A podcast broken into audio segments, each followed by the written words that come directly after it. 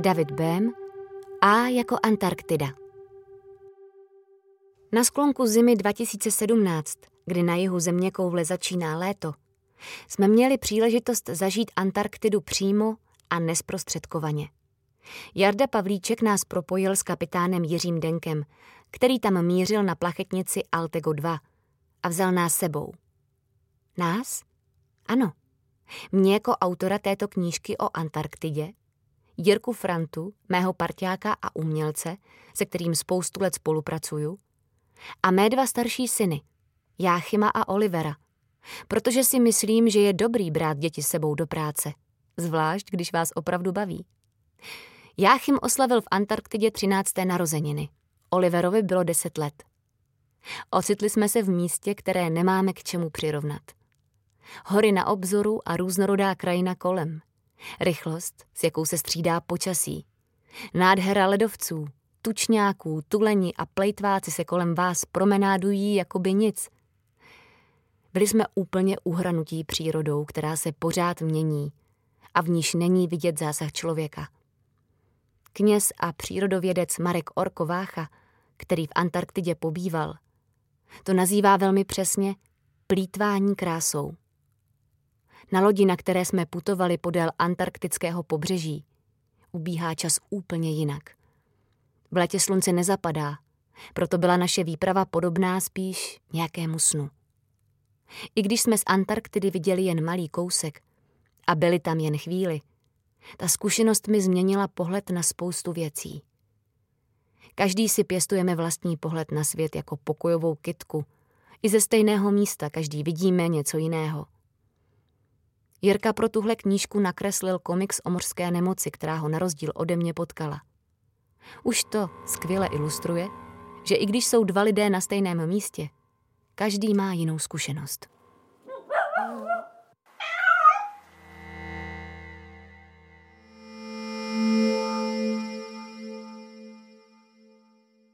Odlet 27.11.2017. Přílet 27.12.2017. Odlet 17.50. Jsme na letišti v Praze za bezpečnostním rámem. Těším se a mám hlad. 28.11.2017. 7.29 místního času. Za hodinu budeme přistávat. Letíme třetím největším letadlem na světě a druhým největším dopravním letadlem. Jmenuje se Boeing 747-8. Je to největší letadlo, kterým jsem letěl. Líbí se mi. 28.11.2017 12.01 místního času. Jsme v Buenos Aires na náměstí Plaza de Congreso. Je 19 stupňů Celsia. Jsme tu ve sněhlých a ostatní lidi v krátkých rukávech a někteří do půl těla. Čekáme na náměstí. Za chvíli pojedeme taxíkem na letiště. Další let je totiž z jiného letiště, ale máme dost času. Let je vnitrostátní. Je tu teplo. 28.11.2017 14.11 místního času. Čekáme na letišti a mám hlad. Těším se do Ushuaje. Asi poletíme Boeingem 737-800. Bude to vnitrostátní let. 28.11.2017 17.41 místního času. Letíme nad Atlantickým oceánem. Přibližně za hodinu a tři čtvrtě přistaneme. Jsme možná 10 kilometrů nad zemí. Je tu zima. Nejstudenější. Že je v Antarktidě zima, asi nikoho nepřekvapí. Téměř celý kontinent leží pod sněhovou pokrývkou. Nejchladněji bývá ve vnitrozemí. Teplota se v zimních měsících pohybuje od minus 40 stupňů Celzia do minus 70 stupňů. Během léta leží mezi minus 10 a minus 40 stupni. Antarktická zima trvá od května do října, tedy v době, kdy na severní polokouli panuje léto. Nejnižší teplotu v historii, minus 89 stupňů, zaznamenali na ruské stanici Vostok 21. července 1983.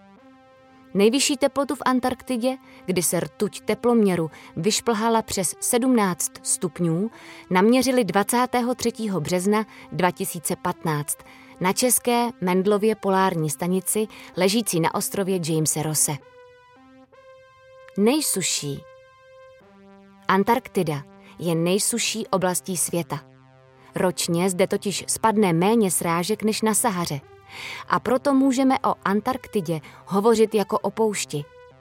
Je to o to překvapivější, jelikož antarktický led uchovává téměř tři čtvrtiny veškeré sladké vody na světě. Ve vnitrozemí bývají srážky výjimečné. Čím blíž jsme pobřeží, tím jsou častější. Až 500 mm ročně. Většinou jsou sněhové, protože sníh přivane od moře vítr. Ojediněle se na okrajích objeví i déšť. Nejvyšší. Antarktida je jako bílý piškot. Je to nejvyšší kontinent ze všech. Průměrná výška činí 2020 metrů nad mořem. Ázie jako druhý nejvyšší kontinent světa má průměrnou výšku jen 1000 metrů nad mořem, přestože se tu nachází nejvyšší pohoří světa Himalaj. Největrnější. V Antarktidě fičí silný vítr po celý rok. Nejvíce na pobřeží, kde dosahuje rychlosti i více než 250 km za hodinu. Ve vnitrozemí fouká méně – při silném větru člověk mnohem rychleji prochladne, protože pocitová teplota je za větru nižší, než jakou ukazuje teploměr.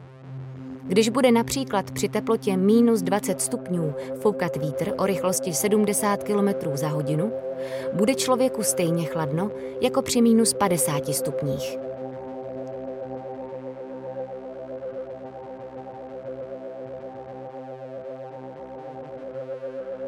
28.11.2017 19.10 místního času. Při přistání byl velký vítr. Málem jsme nepřistáli. Bylo to dobrý. Přistáli jsme nakonec v pohodě. Jsme v Ušuaje. 28.11.2017 23.09 místního času. Venku lije jako z konve. Jsme v hostelu. Máme pokoj číslo 10. Je tu hodně hor a skal. Je to nádherný. Svět vnímáme prostřednictvím pěti smyslů. Co kdybychom ale měli jen čtyři smysly? Nebo třeba šest? Svět zůstane stejný, ale informace, kterou o něm budeme mít, bude jiná. I kdybychom vnímali méně či více ze světa kolem nás, musíme si zbytek domýšlet. Na jedno je ale důležité nezapomínat – to, co nevidíme, si domýšlí každý jinak.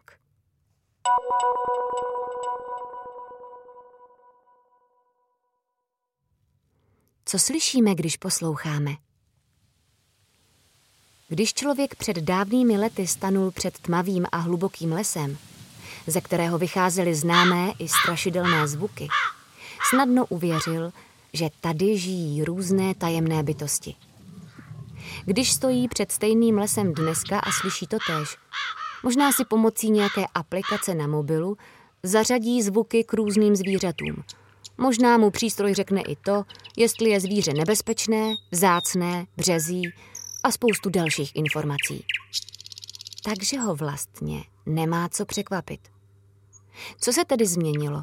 Les nebo vnímání lidí? I když toho o světě zjišťujeme nejvíc pomocí zraku, hraje sluch velmi důležitou roli.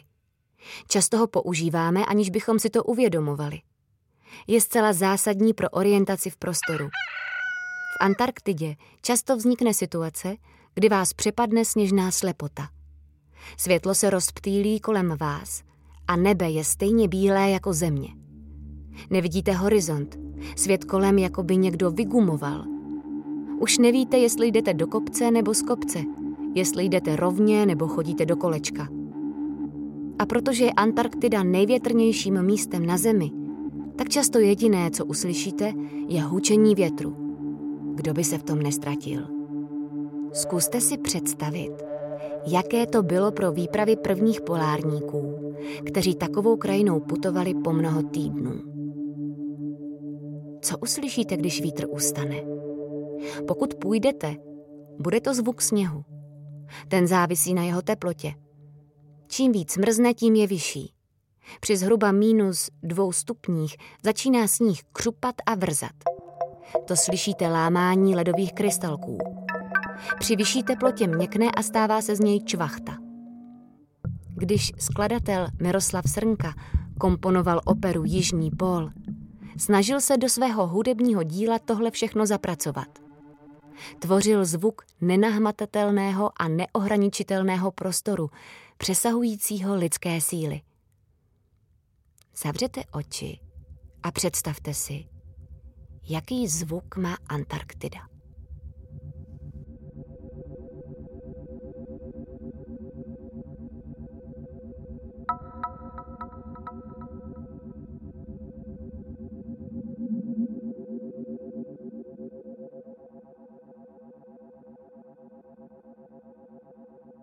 29.11.2017 9.38 místního času. Jsme v hostelu na pokoji a čekáme na zprávy od kapitána. Má totiž potíže v Chile a nechtějí ho pustit ze země. Nevíme proč. Až připluje, musíme nakoupit 14 litrů nafty, zásoby a jídlo. Je tady příjemně, tučňáky jsme ještě neviděli.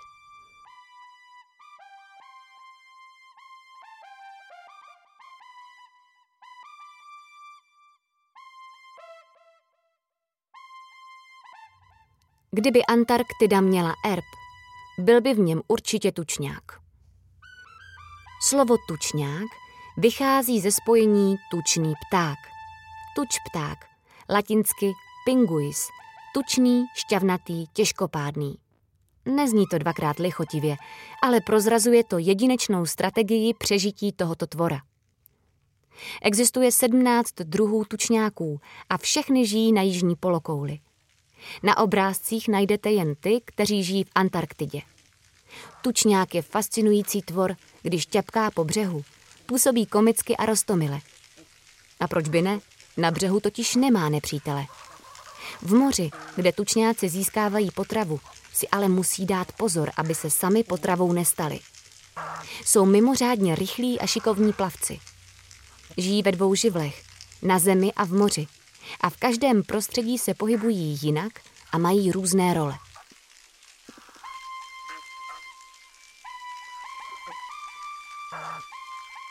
Dvacátého 2017 19.56 místního času. Byli jsme na louce u letiště a asi po čtyřech hodinách se na obzoru objevila plachetnice s jménem Altego 2. Teď už jsme na lodi. Já, táta a Jáchym. A čekáme na zbytek. Jsou totiž na nákupu. Loď je docela velká. 29.11.2017 23.03 místního času. Spím s Jirkou v kajutě. Je to tu docela malý, ale je to v pohodě. Celý den bylo teplo, večer se nad horama objevily mraky a duha, ale nakonec to bylo dobrý. Meteorologové Ať už jste vědec, letec nebo sportovec, v Antarktidě nutně potřebujete meteorologické zprávy. Počasí je tak drsné a mění se tak rychle, že bez dobrých informací o počasí může velmi rychle jít o život. 30.11.2017 16.02 místního času. Altego 2 je v přístavu a nemůže odplout kvůli silnému větru. Nevíme, jak dlouho nebudeme moc odplout. Je to napínavé. 3.11.2017 13.18 místního času. Jsme na lodi v zadní kajutě, protože nám s Jachimem bylo blbě a vepředu to mnohem víc houpalo. Teď jsem vzadu a jsem rád, že mi blbě není. Na lodi jsme už třetí den a zbývají ještě dva až tři dny k Antarktidě. Válím se v posteli a přemýšlím, co bych si dal všechno k jídlu. Kdybych to měl všechno vypsat, Popsal bych deset stránek. Kuchaři. Kuchař je jedním z nejdůležitějších členů osazenstva. Dobré jídlo zvedne posádce náladu jako málo co jiného. Dobře to věděl i Roald Amundsen. Bral sebou na výpravy kuchaře Adolfa Henrika Lindströma, který uměl znamenité lívance. Amundsen tvrdil, že tím norským polárním výpravám poskytl významnější službu než kde kdo jiný. Sitým totiž připadají problémy menší. A to se vždycky hodí. Vědkyně a vědci. Celý kontinent je vědě zaslíben. Vědců je v Antarktidě nejvíc. Všechny výsledky výzkumu sdílejí mezi sebou, protože poznání je jenom jedno a je společné. A když se šíří, tak z něj nic neubývá. Vědci zkoumají všechno, co se zkoumat dá. Sepsat seznam toho, co je v Antarktidě předmětem výzkumu, by zabralo celou tuhle dvou stranu. Co byste v Antarktidě zkoumali vy?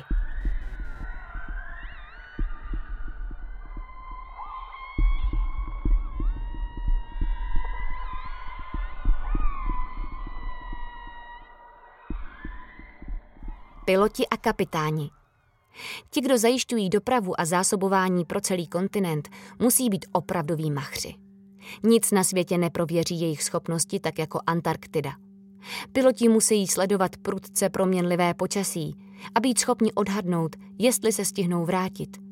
Když přistávají na sněhové pláni, světelné podmínky bývají natolik matoucí, že často přistávají na slepo a jen podle přístrojů. Není totiž vidět, kde přesně země leží. Antarktida je nebezpečná i pro lodě. Kapitáni musí dávat pozor na všudy přítomné kry, bouře a silné proudy. Ani když velíte silnému ledoborci, není jisté, že projedete všude. Taková loď je při své obrovské váze nemotorná a má obrovskou setrvačnost. Manévrovat s ní mezi kusy ledu velkými jako bloky domů vyžaduje perfektní odhad, klid a rozhodnost. 3.12.2017 15.15 místního času. Jsme v posteli a přemýšlíme, co se děje doma. Strašně se těším na Antarktidu. 4.12.2017 10.45 místního času. Ležíme v posteli, možná za 24 hodin budeme na Antarktidě. Možná za díl. Sněl jsem půlku banánu, malou čokoládku a kus toustu s medem. Těším se na tučňáky a na tuleně. Je mi už mnohem líp, než na začátku plavby. Myslím si, že až přijedu domů, tak mi někdo řekne, že mám dlouhý vlasy a když jsem odjížděl, tak jsem mi měl kratší. Dneska má Markétka narozeniny. Podle mě, až se vrátím, tak mi bude připadat větší.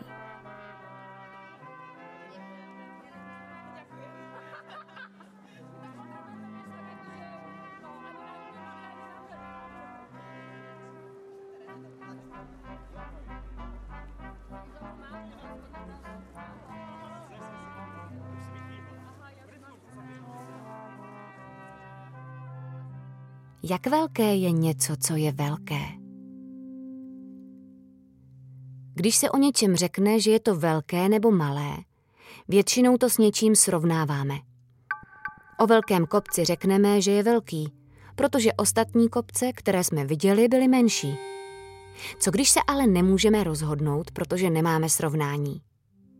Velikost je relativní. To znamená, co je pro někoho velké, může být pro jiného malé. Před mnoha lety se lidé dostali jen tak daleko, kam mohli dojít pěšky. A byla místa, kam nedošli nikdy. I proto třeba vzdálenost 100 kilometrů měla v různých dobách různý význam. Svět se zmenšuje podle toho, jak rychle se dostaneme z místa na místo. Dnes už nejen po vlastních, ale i virtuálně.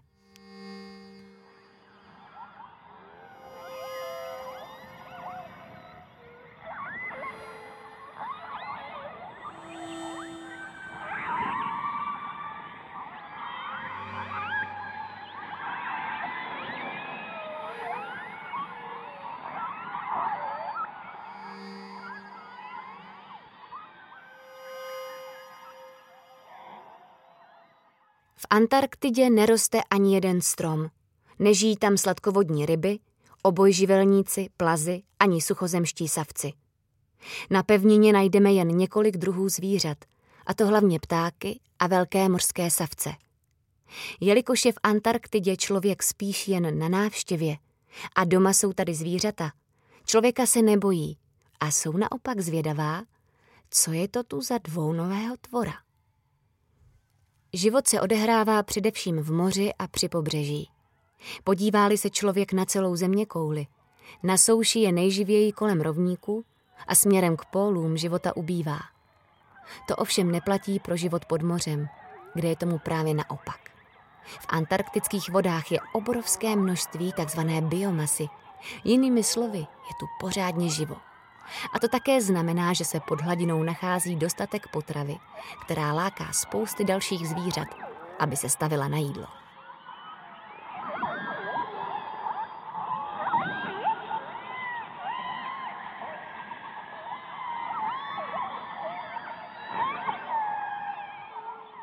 5.12.2017 14.48 místního času.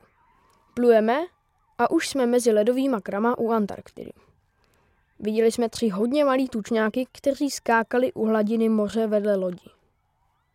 Tučňák uzdičkový.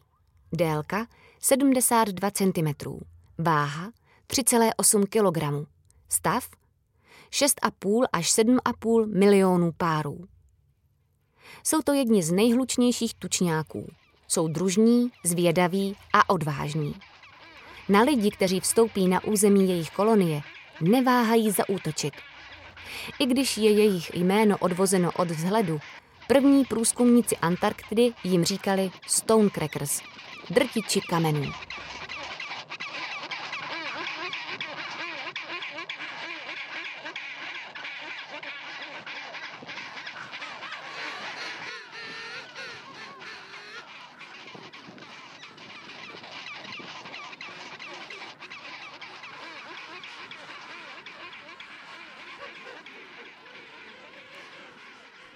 6.12.2017 9.09 místního času.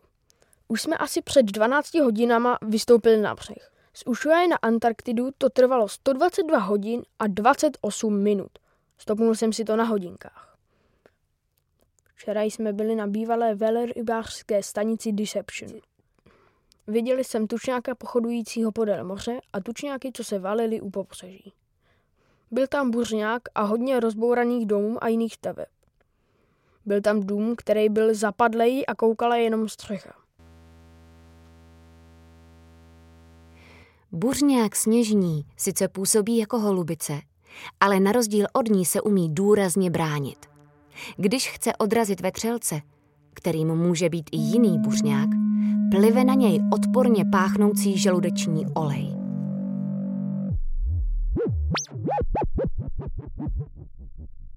5. až 6. 12. 2017. Sen. Zdálo se mi, že jsme byli u mostu v Buenos Aires a nějaký člověk z něj spadl.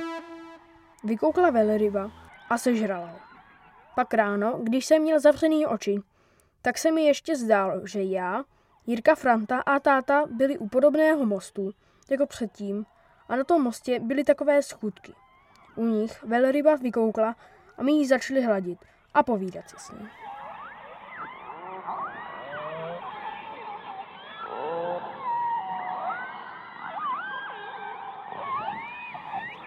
Šestého 2017. 21.35 místního času. Jsme na lodi a míříme z Deceptionu na vrak lodi Enterprise, která začala hořet a kapitán věděl, že blízko je kotviště.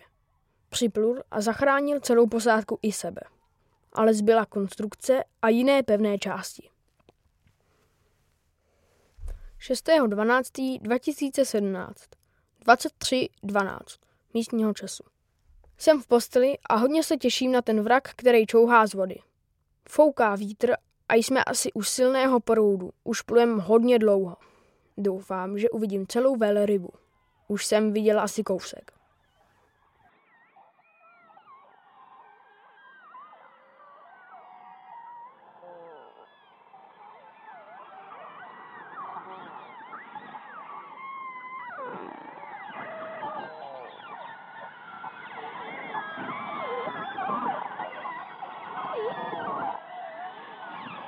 Pod vodou. Pod hladinou se odehrává úplně jiný život než na souši. Kolem Antarktidy je ve vodě velmi živo a potkávají se tu ti největší a nejmenší tvorové. Každý má vlastní životní strategii. Někteří jsou úspěšnější a odolnější, ti choulostivější zase rychleji reagují na změny.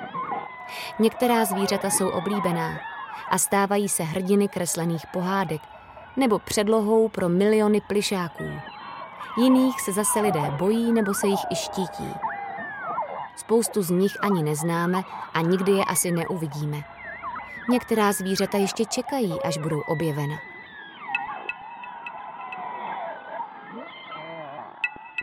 Zmrzlé moře. Moře zamrzá při zhruba minus dvou stupních Celzia a led se tvoří jen na hladině. Mezi mořským ledem a ledovými kramy v moři je velký rozdíl. Ledové kry mohou skrývat až 90% objemu pod hladinou a představují tak hrozbu pro lodě. Titanic by mohl vyprávět.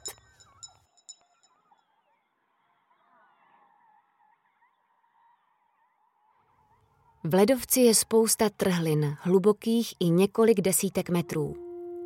Někdy jsou na povrchu zaváté sněhem a úplně neviditelné. Když pozorně neskoumáte, kudy jdete, může to pod vámi křupnout. Ozve se zvuk podobný prasknutí skla a vy zmizíte navždy v hluboké studené díře, kde už vás nikdo nenajde. Tak zmizel 14. prosince 1912 například Belgrave E.S. Ninis, člen polární výpravy Douglase Mevsna. Kolem jedné hodiny v noci jsem přeskočil trhlinu, jakých jsme potkali bezpočet. Zakřičel jsem na oboje sáně za mnou, ať dají pozor. Zapsal si Xavier Merz, další člen výpravy a zkušený švýcarský horolezec. O pět minut později jsem se otočil. Za mnou jel Mevsn. Nikde jsem ale neviděl Ninise. K jejich smůle byla na jeho saních většina zásob pro výpravu i psy.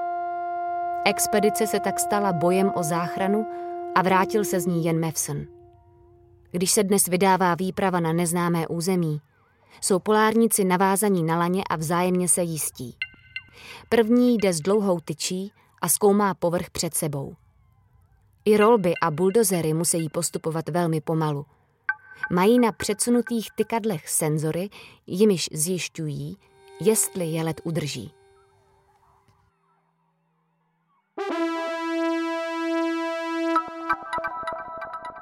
Ledovec je jako kniha. Každá vrstva napadaného sněhu je jedna stránka. V Antarktidě jsou místa, kde mráz nikdy nepřestává.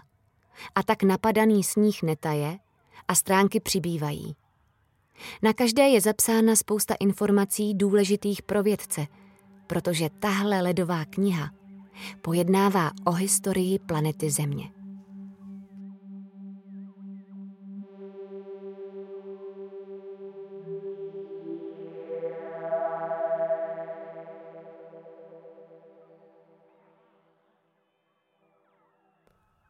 7.12.2017, 11.54 místního času. Jsme na lodi u vraku Enterprise. Zakotvili jsme vedle jiné lodi, která tam byla dřív. Cestou jsme viděli hodně velryb. Bylo jich tak deset, možná víc, možná míň. Dneska uklízíme. Je tu strašně moc sněhu.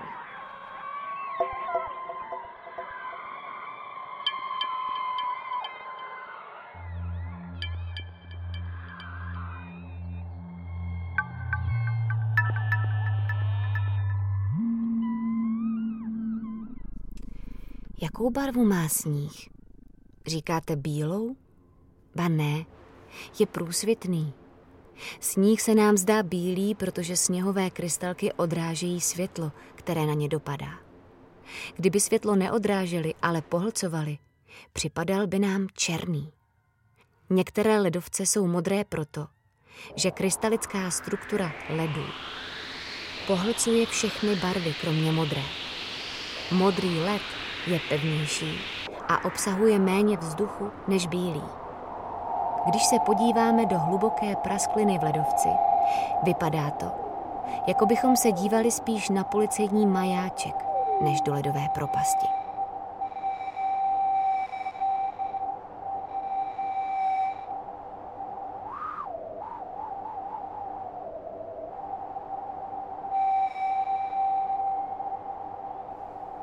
8.12.2017 12.43 místního času.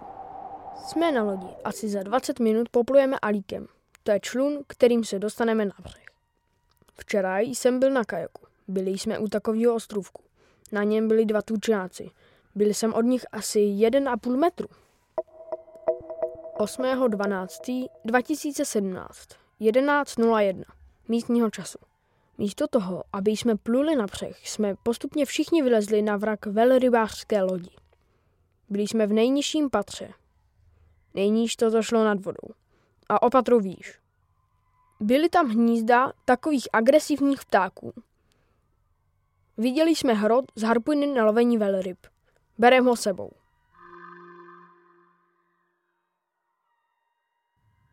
Ledovec je v některých místech silný přes 4500 metrů a vzniká ze stlačeného sněhu. Protože uchovává paměť naší planety, vědci ho zkoumají pomocí hloubkových vrtů. V ledu přibývají každý rok dvě vrstvy, letní a zimní.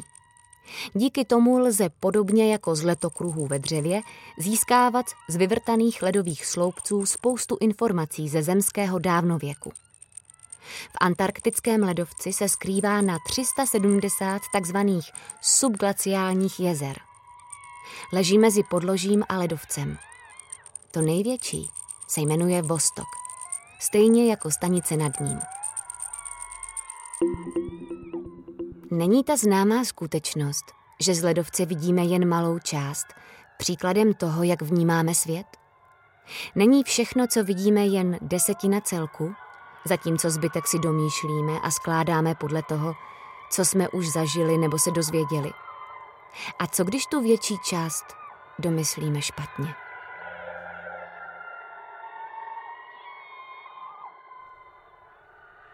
Devátého 2017 16.01 mítního času. Plujeme na stanici González Vidala. Je čilská. Přejezdy mezi kotvištěma jsou různě dlouhý, před chvílí jsme měli oběd. Byl dobrý.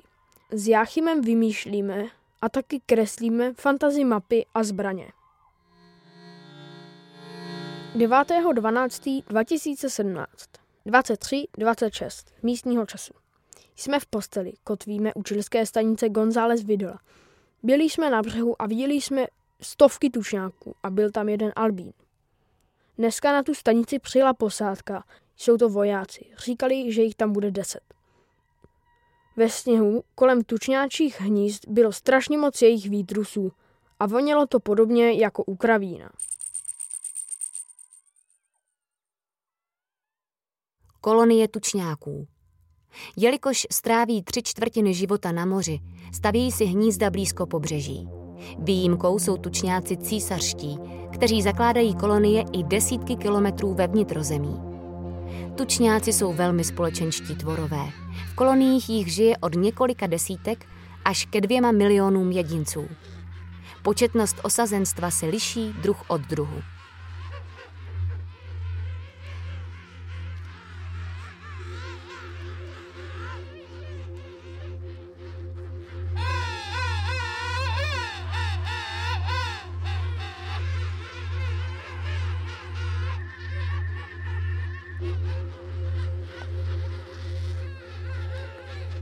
10.12.2017 15.06 místního času. Jsme na lodi. Ráno jsme vypluli z González Videla na argentinskou stanici Brown. Bylo tam hodně málo tučňáků. Poblíž byl velký kopec, na který jsme vylezli a pak ze zhora sjeli po zadku. 11.12.2017 23.08 místního času. Jáchymovi je dneska 13 let – Dneska jsme byli na anglické stanici Port Lacroix. Byla z roku 1944. Bylo to muzeum, které vypadalo jako bejvalá stanice. Pak jsme pluli na ukrajinskou stanici Věrnacky. To nešlo, protože cesta byla ucpaná ledem. Pak jsme pluli na americkou stanici Palmer, ale cesta byla taky ucpaná. Teď plujeme na Port Lacroix. Zítra poplujeme na Melchior.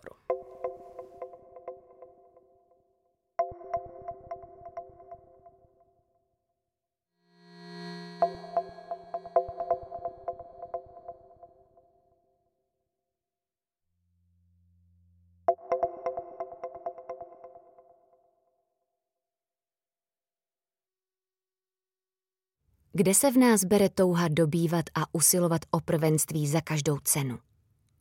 Jižní pól je jen místo v našich představách a na mapě. A někdy i pouhá trofej lidské nabubřelosti. Proč někdo vynaloží tolik prostředků a sil a riskuje kvůli něčemu, co lidstvu nijak neslouží?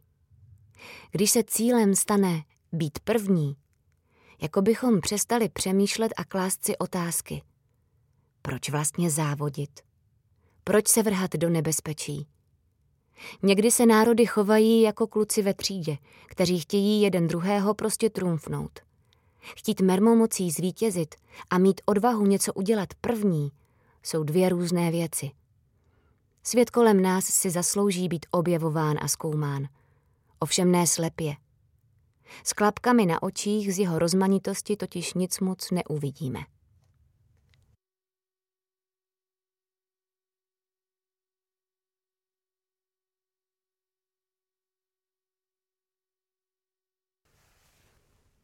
13.12.2017 16.11 místního času.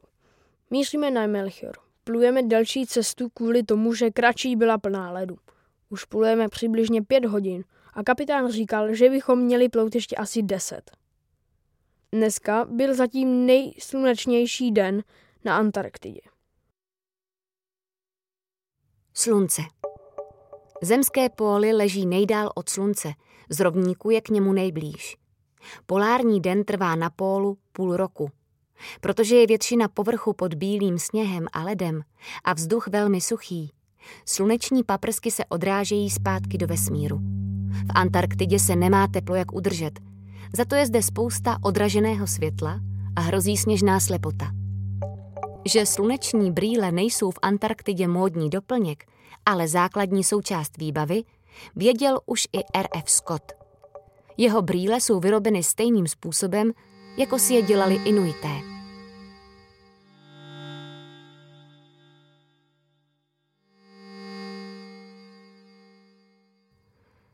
Lidé už od pradávna pozorovali úchvatné vesmírné kino, tvořené polární září. Mysleli si, že se po obloze prohánějí obří draci a hadi, že tančí bohové, že duchové s lucernami pátrají po zemřelých lovcích, že jde o reje duší, případně, že nebeská světla dokážou magickou silou ovlivňovat jejich životy. Dnes víme, že se jedná o částice, které důsledkem erupce na slunci sviští vesmírem a k Zemi dorazí s přibližně dvoudenním spožděním. Magnetické pole kolem Země částice odrazí, ale u pólů, kde je pole slabé, proniknou do atmosféry a vysoko nad zemí vytvoří fascinující podívanou. To, že vědci jsou dnes schopni rozluštit záhadu polární záře, její krásu nijak nesnižuje. Severní polární záře se nazývá Aurora borealis, jižní polární záře se říká Aurora australis.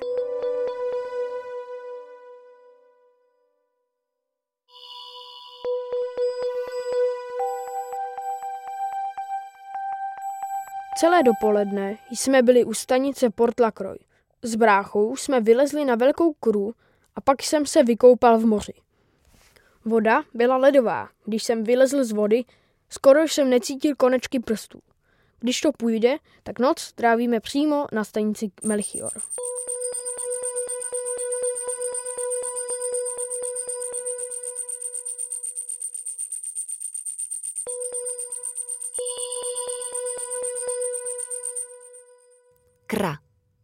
Je zvuk praskajícího ledu. Krá je kus ledu, který se odlomil od ledovce a vydal se svou cestou. Někdy trvá desítky let, než roztaje. Její viditelná část může tvořit jen desetinu celku. Proto jsou i malé kry postrachem lodí. Každý rok se odlomí asi 15 tisíc ker. Jedna z největších, kterou lidé zaznamenali, se odlomila od Antarktidy v březnu 2000. Dostala označení B15, což možná není nejkrásnější jméno pro největší kru světa. Ale má to svůj důvod. Představuje totiž její rodokmen. Antarktidu lidé rozdělili na pomyslné čtvrtiny. Písmeno B udává, ze které části Antarktidy se odlomila. Číslo 15 označuje, kolikátá je při pohledu z vesmíru. Když se od ní oddělí další kus, dostane název B15A. To znamená první odlomená kra z 15. odlomené kry z antarktického oddílu B. Okoukat kry nejde. Z nějakého tajemného důvodu se na ně dá dívat hodiny a neomrzí se. Pohled na ně spíš uklidňuje. Je to podobné jako koukat do ohně nebo na mraky.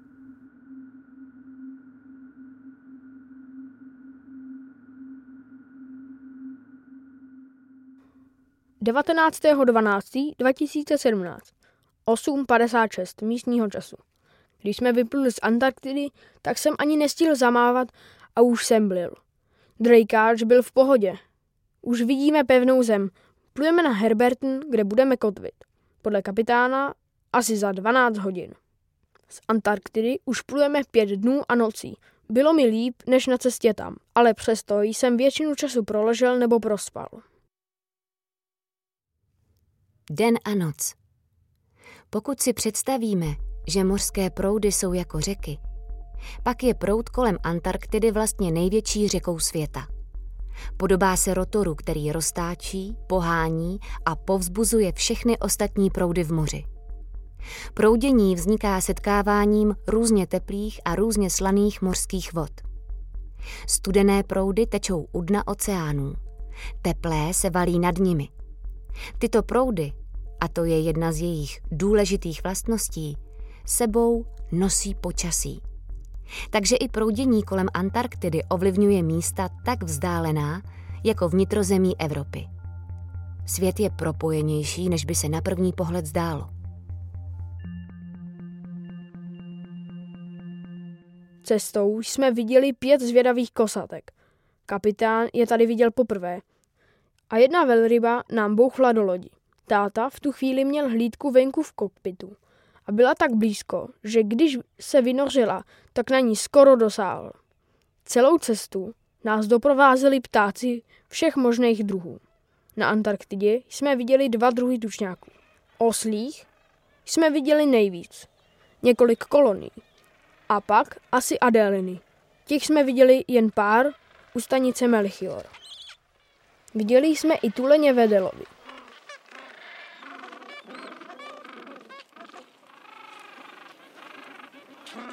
Tučňák oslí. Délka 75 cm. Váha 5,5 kg. Stav přes 300 tisíc párů. Jméno dostal podle svého hýkavého hlasu. Mezi tučňáky patří k nejrychlejším plavcům. Dokáže vyvinout rychlost až 24 km za hodinu. Živí se tak jako jiní tučňáci, rybami a korýši. Tučňák kroužkový. Délka 71 cm. Váha 5 kg. Stav 2 miliony 600 tisíc párů. Někdy se mu říká tučňák Adélin, protože ho významný francouzský mořeplavec, přírodovědec a objevitel Gilles Dimond d'Urville nejprve pojmenoval po své ženě.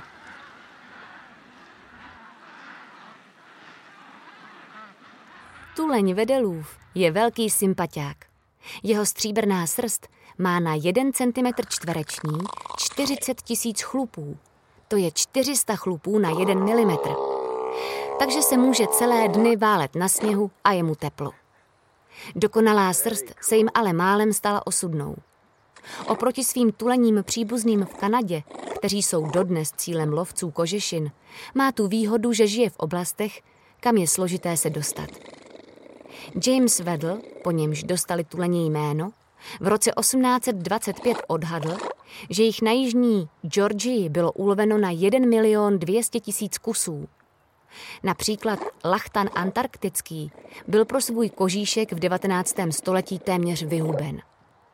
Dneska už si naštěstí hodně lidí uvědomuje, že nosit na sobě nejen tulení kožíšek není zrovna moc cool. Když tenhle povaleč vyroste, Váží klidně i 450 kilo. Živí se rybami a krylem. Pod vodou vydrží neuvěřitelných 80 minut. Dokáže se potopit do hloubky 700 metrů a bezpečně se vrátit až z pětikilometrové vzdálenosti k díře v ledu, kterou si vyhryzal. Většinu času ale tráví odpočinkem a válením na sněhu a ledu. Žádný jiný savec na světě se nerozmnožuje tak blízko jižního pólu jako tulení vedhlovy. Herberton je zátoka, kde je muzeum a kavárna.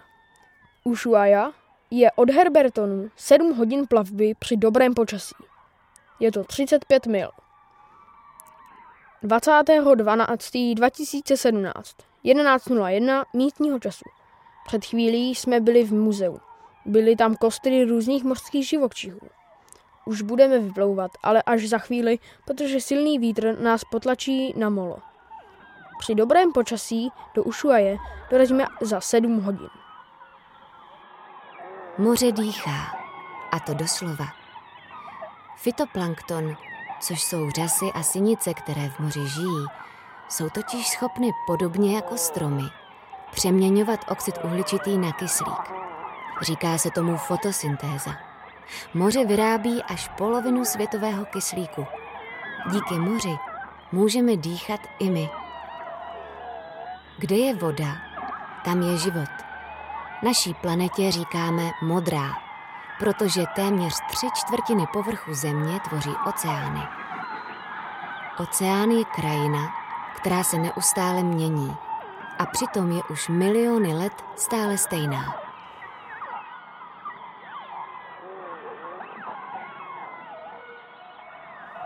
Dvacátého 2017 23.56 místního času. Cesta z Herbertonu probíhala v pohodě, ale 17 mil před Ushuaí nás stihla velká vychřice. Nejvíc foukalo 72 uzlů. Teď jsme v Ushuaí u Mola. Je tu pěkný dvoustěžník. Zítra celý den budeme ve městě.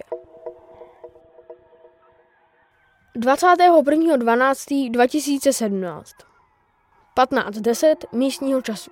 Čas utíká strašně rychle. Jsme na louce u malého letiště. Dáváme si piknik. Jsme poslední den v Ushuaji. 22.12.2017 14.30 místního času. Jsme na malém letišti v Ušaji. Letadlo má spoždění 4 hodiny. Sedím u stolu. Jsme odbavení, koukáme na letištní plochu, kde se nic neděje a trochu dost se nudíme. Včera jsme byli v irské hospodě Dublin. Bylo tam veselo, oslavili jsme šťastný návrat z Antarktidy. Dal jsem si hranolky, pomelový džus a kafe.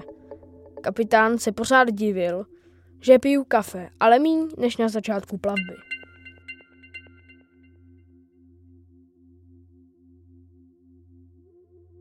Jak se koukáme na svět? Kdo chce něco objevit, musí se umět dívat a být dobrý pozorovatel. Jsou různé pohledy na svět. A tady bude řeč o třech z nich. V tom prvním se skrývá schopnost údivu.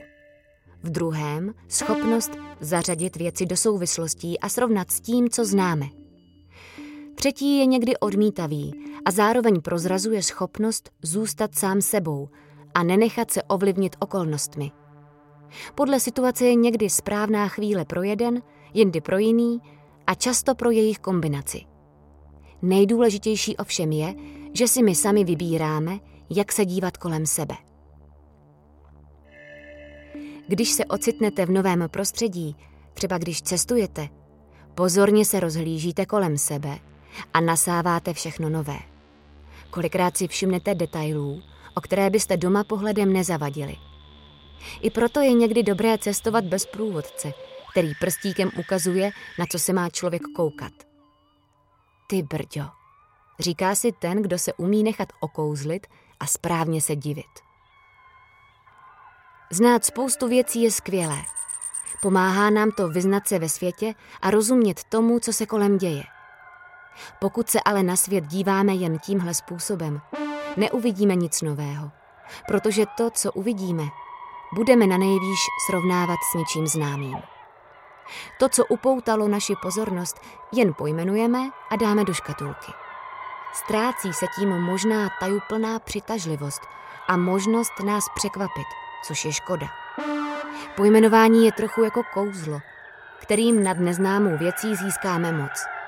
To ale ještě neznamená, že jí porozumíme. Hm, a co jako? Nic.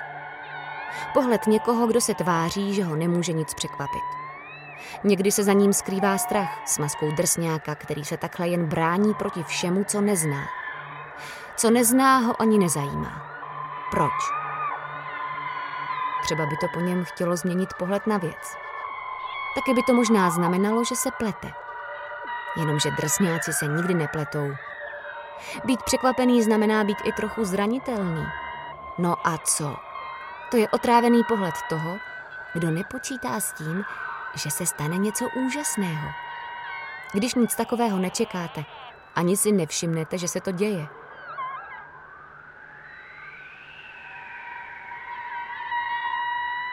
Dvacátého 24.12.2017 13.33 místního času. Právě letíme Airbusem, vzdušným busem 320-200. Letíme přibližně 50 minut. Za chvíli končí naše cesta. Přijde mi, že je to před chvílí, co jsme nastupovali do letadla v Praze. Těším se domů.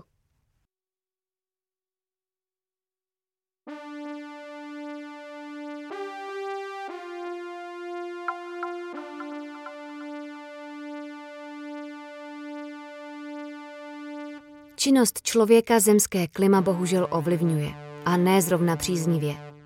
Tím, že se oteplují oceány, rozstávají ledovce na krajích Antarktidy rychleji. Vědci odhadují, že do roku 2100 přijde Antarktida, Grohonsko a další ledovce o tolik ledu, že se hladina moře zvedne o víc než metr.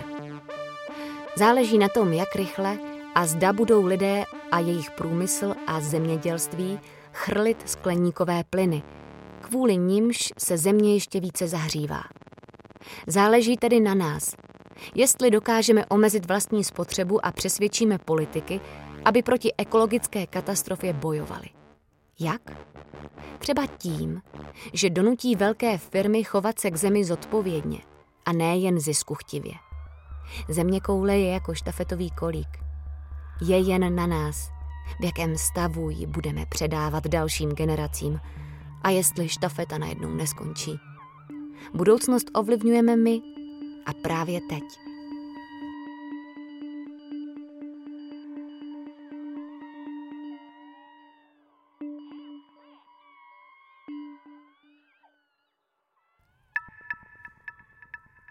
Co je velké?